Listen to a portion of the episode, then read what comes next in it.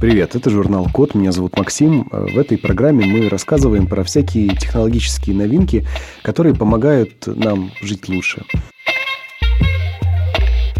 В университете Хельсинки идет работа над тем, чтобы визуализировать мысли человека. Ну, там берут данные с мозга, считывают с помощью энцефалограммы, особым образом сделанной, и пытаются это визуализировать, представить на экране в виде там, неких изображений. Это, конечно, все как бы неважно, что именно делается, это просто информация о том, что в мире продолжают работать э, ребята над вопросами связи мозга и компьютера. Мы уже знаем новости от Илона Маска и его компании Neuralink, которые пытаются сделать э, интерфейс, имплант для того, чтобы считывать информацию из мозга и стимулировать мозг. Ну и видите, в Хельсинки тоже этим занимаются. Но вообще, конечно, нейронаука в этом смысле очень активно развивается, и ученые постоянно придумывают новые штуки, чтобы связать мозг и компьютер. Конечно же, это выглядит, вот когда так об этом говоришь, выглядит страшно, ну и ощущение, что как это так, кто же это залезет в мозг. Но на самом деле, конечно же, это произойдет, и когда это произойдет, эффективность работы людей резко повысится. Конечно, у этого будут и минусы. Ну, например, как сейчас нас раздражают сотовые телефоны, уведомления, у людей чаще проявляется депрессия, люди меньше спят. Конечно же, любая технология имеет вот эту свою обратную сторону, когда ей пользуются неправильно. Но всегда есть другие ученые, которые будут придумывать, как этой технологией пользоваться без вреда для здоровья. Ну а так просто представьте, нейроинтерфейс, с помощью которых мы сможем лечить депрессию, лечить Альцгеймер, лечить э, там, когнитивные расстройства, может быть даже даже мы сможем работать, делать ту полезную работу, которую, ради которой мы здесь находимся, не на клавиатуре, не в компьютере, а напрямую из мозга. А представьте теперь, что мы наш, подключаем нашу мозговую активность э, не там, в текстовый редактор, а, например, в роботизированные руки. Можно будет делать скульптуры, проводить операции, можно будет делать какие-то великолепные вещи огромного масштаба просто одной силой мысли и с помощью точных моторов, роботизированных рук и так далее. Это, в общем-то, возможно, произойдет даже на нашем веку, поэтому ребятам из Института Хельсинки вам привет, продолжайте в том же духе. Хорошие новости приходят к нам из области протезирования и искусственных рук. Ну, наверное, многие понимают, что... Ну, что такое искусственная рука? Это какие-нибудь там, не знаю, типа стальные трубы, может быть, карбоновые трубы, какие-то сочленения, моторы, которые этими сочленениями движут, да, и, ну, собственно, там какие-нибудь металлические пальцы, например, да, или какие-нибудь другие металлические манипуляторы. Все хорошо, но человек с такой металлической там или карбоновой рукой, он абсолютно не чувствует, до чего он дотрагивается, потому что там нет нервных окончаний. Ей-то и управлять сложно, в принципе, с одной стороны, но с другой стороны ты еще не можешь как бы почувствовать, сильно ты сжимаешь или слабо. Как бы нужно постоянно контролировать это глазами. Это, конечно, ужасно неудобно и прошлый век. Так вот, э, есть международная группа исследователей, там же участвуют американцы в том числе, из, из Института Пенсильвании. Что они делают? Они сейчас, э, вот недавно показали в Science Daily прототип искусственной кожи, которую можно использовать в протезах. Это значит, что человек, у которого будет такой протез, теоретически, если правильно они доделают эту штуку и научатся как бы стимулировать мозг нужным образом с помощью этой искусственной кожи, человек сможет реально чувствовать до чего он дотрагивается и с какой силой. И это достаточно серьезная вещь. Ну вот мы уже много раз видели, когда роботам добавляют датчики, чтобы они могли чувствовать э, там, силу своего нажатия. Это, конечно, очень важно, чтобы робот там никого не задавил, не задушил и так далее. Но для человека пока что такие датчики были недоступны, и теперь, наконец-то, они становятся доступны. Ученые делают здесь очередной шаг вперед. Большие молодцы. Спасибо.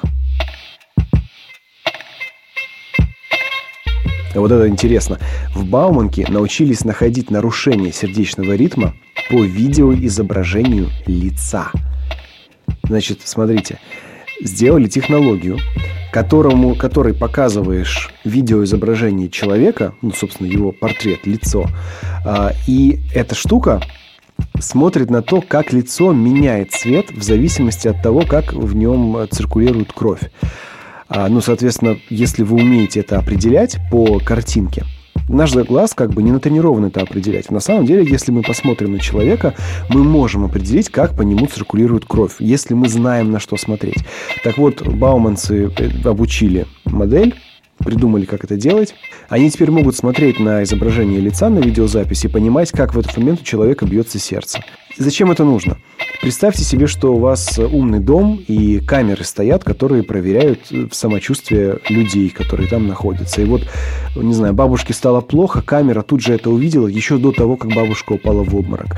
Или ребенок там, не знаю, ребенок заболел, мы видим у него проблемы с сердцем, бац, вызываем скорую. Ну, то есть это штука, которая может дистанционно проверять работу сердца. Не на кардиограмму э, надеяться, не вешать человеку датчики, не ходить с монитором Холтера, знаете, вот такой, который, э, такая коробочка, которая крепится к тебе и постоянно меряет твой пульс и давление. Нет, а, а прям можно по видеоизображению понимать, насколько ты здоров в данный момент. По-моему, это очень здорово. Новости энергетики. В Пекине придумали способ получать маленькие электрические заряды из малейших дуновений ветерка. Значит, в чем идея? Само устройство, которое получает электричество, это, по сути, две как бы маленькие пластиковые ну, ленточки или, в общем, два маленьких тоненьких кусочка пластика.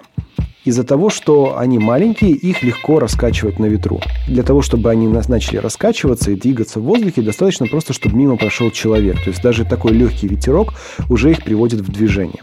Так вот, из-за того, что они движутся, там есть определенные физические эффекты, из-за которых они становятся электрически заряженными. Ну, например, похожий эффект это когда ты берешь э, воздушный шарик и трешь его себе в голову, и потом у тебя волосы как бы поднимаются к этому шарику. Это электричество, ну, то есть статическое электричество, ты его получил за счет, типа, трения э, шарика о голову. Ну, а здесь такое же, такое, такое же электричество появляется за счет того, что прошел мимо человек и создал турбулентность, ну, типа, потоки воздуха вокруг себя создал.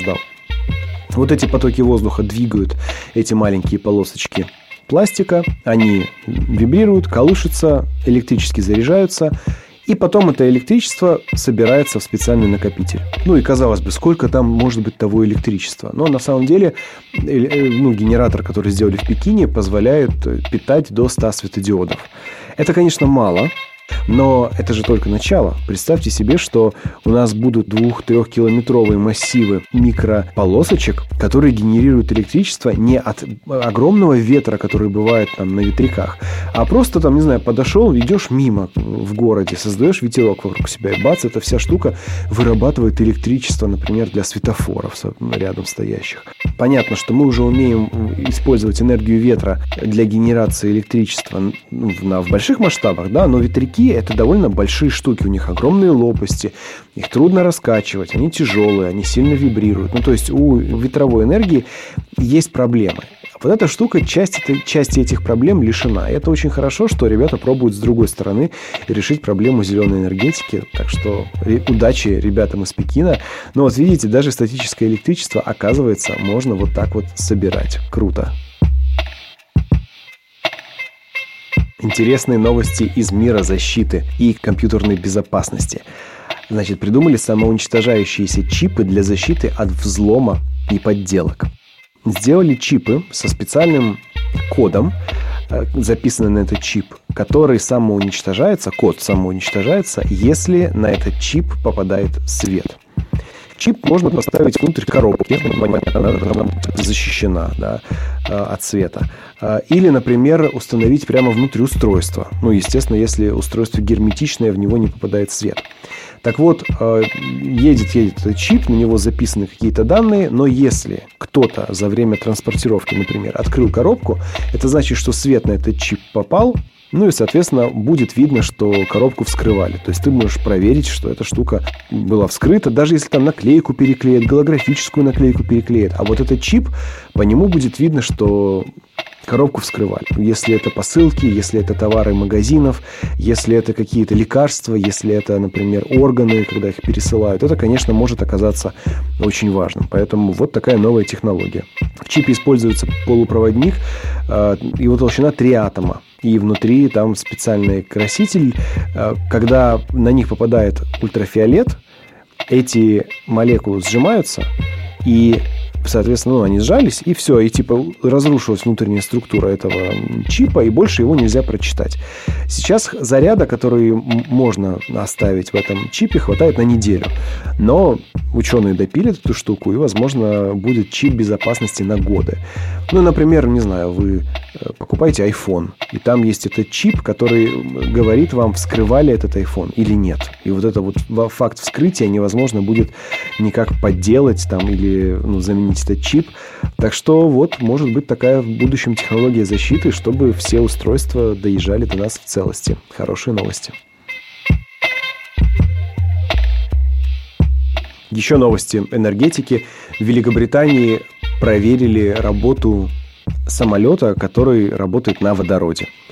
Это маленький самолет, там один мотор, но он уже смог взлететь, он уже смог сесть, это уже самолет, то есть это уже технология, которая, в принципе, можно ее масштабировать и делать самолеты на много людей, большие, пассажирские, злые и так далее. Следующий этап, который ждет конкретно этот проект, проект называется Zero Avia. Ну, в смысле, компания называется Zero Avia.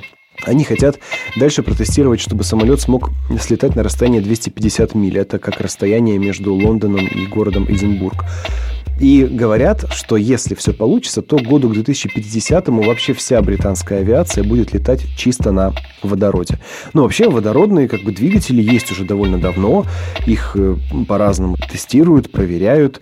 Они просто, они пока что довольно дорогие, не очень эффективные. Но хорошая новость, что водородные двигатели из, э, ну, при отработке выбрасывают водяные пары. Ну, то есть просто влажненько становится, что совершенно не страшно. Никакого свинца, никакой ртути, никакого там СО2 тем более, просто водичка. Так что если допилят двигатели, если научатся делать хорошие энергоэффективные самолеты, то, конечно же, мы там, к 2050 году вообще будем летать на водороде только так. Хорошие новости. Ух, а сейчас будет вообще космос. Значит, представьте, изобрели микропринтер, который может печатать живые жизнеспособные клетки прямо внутри организма. Микробот размером всего-навсего 3 на 4 сантиметра. Ну, то есть, как бы по масштабам микроботов, это, конечно, здоровенная дура. Но 3 на 4 сантиметра его можно ввести с помощью эндоскопа, да? Так вот, его вводят в тело, он там с помощью магнитов или каких-то еще средств доходит до нужного места, и в этом нужном месте, используя специальный биогель, печатает абсолютно жизнеспособные клетки. Эти клетки потом начинают делиться и образовывать новые ткани. То есть, не знаю, огнестрельное ранение, бац, заткнул, засунул туда биоробота этого, он тебе напечатал туда кожу, кусок селезенки, кусок желудка, кусок кишечника, все тебе залатал туда, через полчаса встал и пошел. Ну, то есть просто представьте, мы стоим на пороге того, чтобы просто печатать человеческие органы и спокойно там, надо тебе что, печень? На печень. Надо тебе, не знаю, желудок, язву, наел плохо, на тебе новый желудок, напечатай уже и отстань. Такое вот будущее медицины, друзья. Будем жить мы с вами скоро в очень крутом мире. То есть просто представьте, через 30-50 лет фраза э, «ему на заводе оторвало руку» будет звучать абсолютно просто по-варварски, потому что все будут, будем сидеть с нейрочипами, управлять механическими руками, ну, типа, оторвало руку, это значит, что, не знаю, раскрутились болты на, на основании руки на заводе, руку, типа, уп, и она упала. Пришла другая рука, ее подкрутила обратно, потому что нейрочип другого, типа, инженера проследил за тем, чтобы все руки были прикручены к нужным местам на заводе. И ты стоишь дальше, там, собираешь и тут ты даже не стоишь, все там уже нейронки все за тебя собирают. Ну, то есть, э, понимаете, конечности будем восстанавливать, работу мозга будем восстанавливать. У дедушек, бабушек Альцгеймера не будет, потому что им будут наращивать нейроклетки только так. Огнестрельное ранение, ранение ножом, язвы, раковые клетки. Все это просто вводится принтер, он там чик-чик-чик, все, что нужно отрезал, все, что нужно напечатал. Обалдеть, какой будет мир, просто представьте. Спасибо за внимание, хорошей вам недели. Меня зовут Максим, это журнал Код. Пока.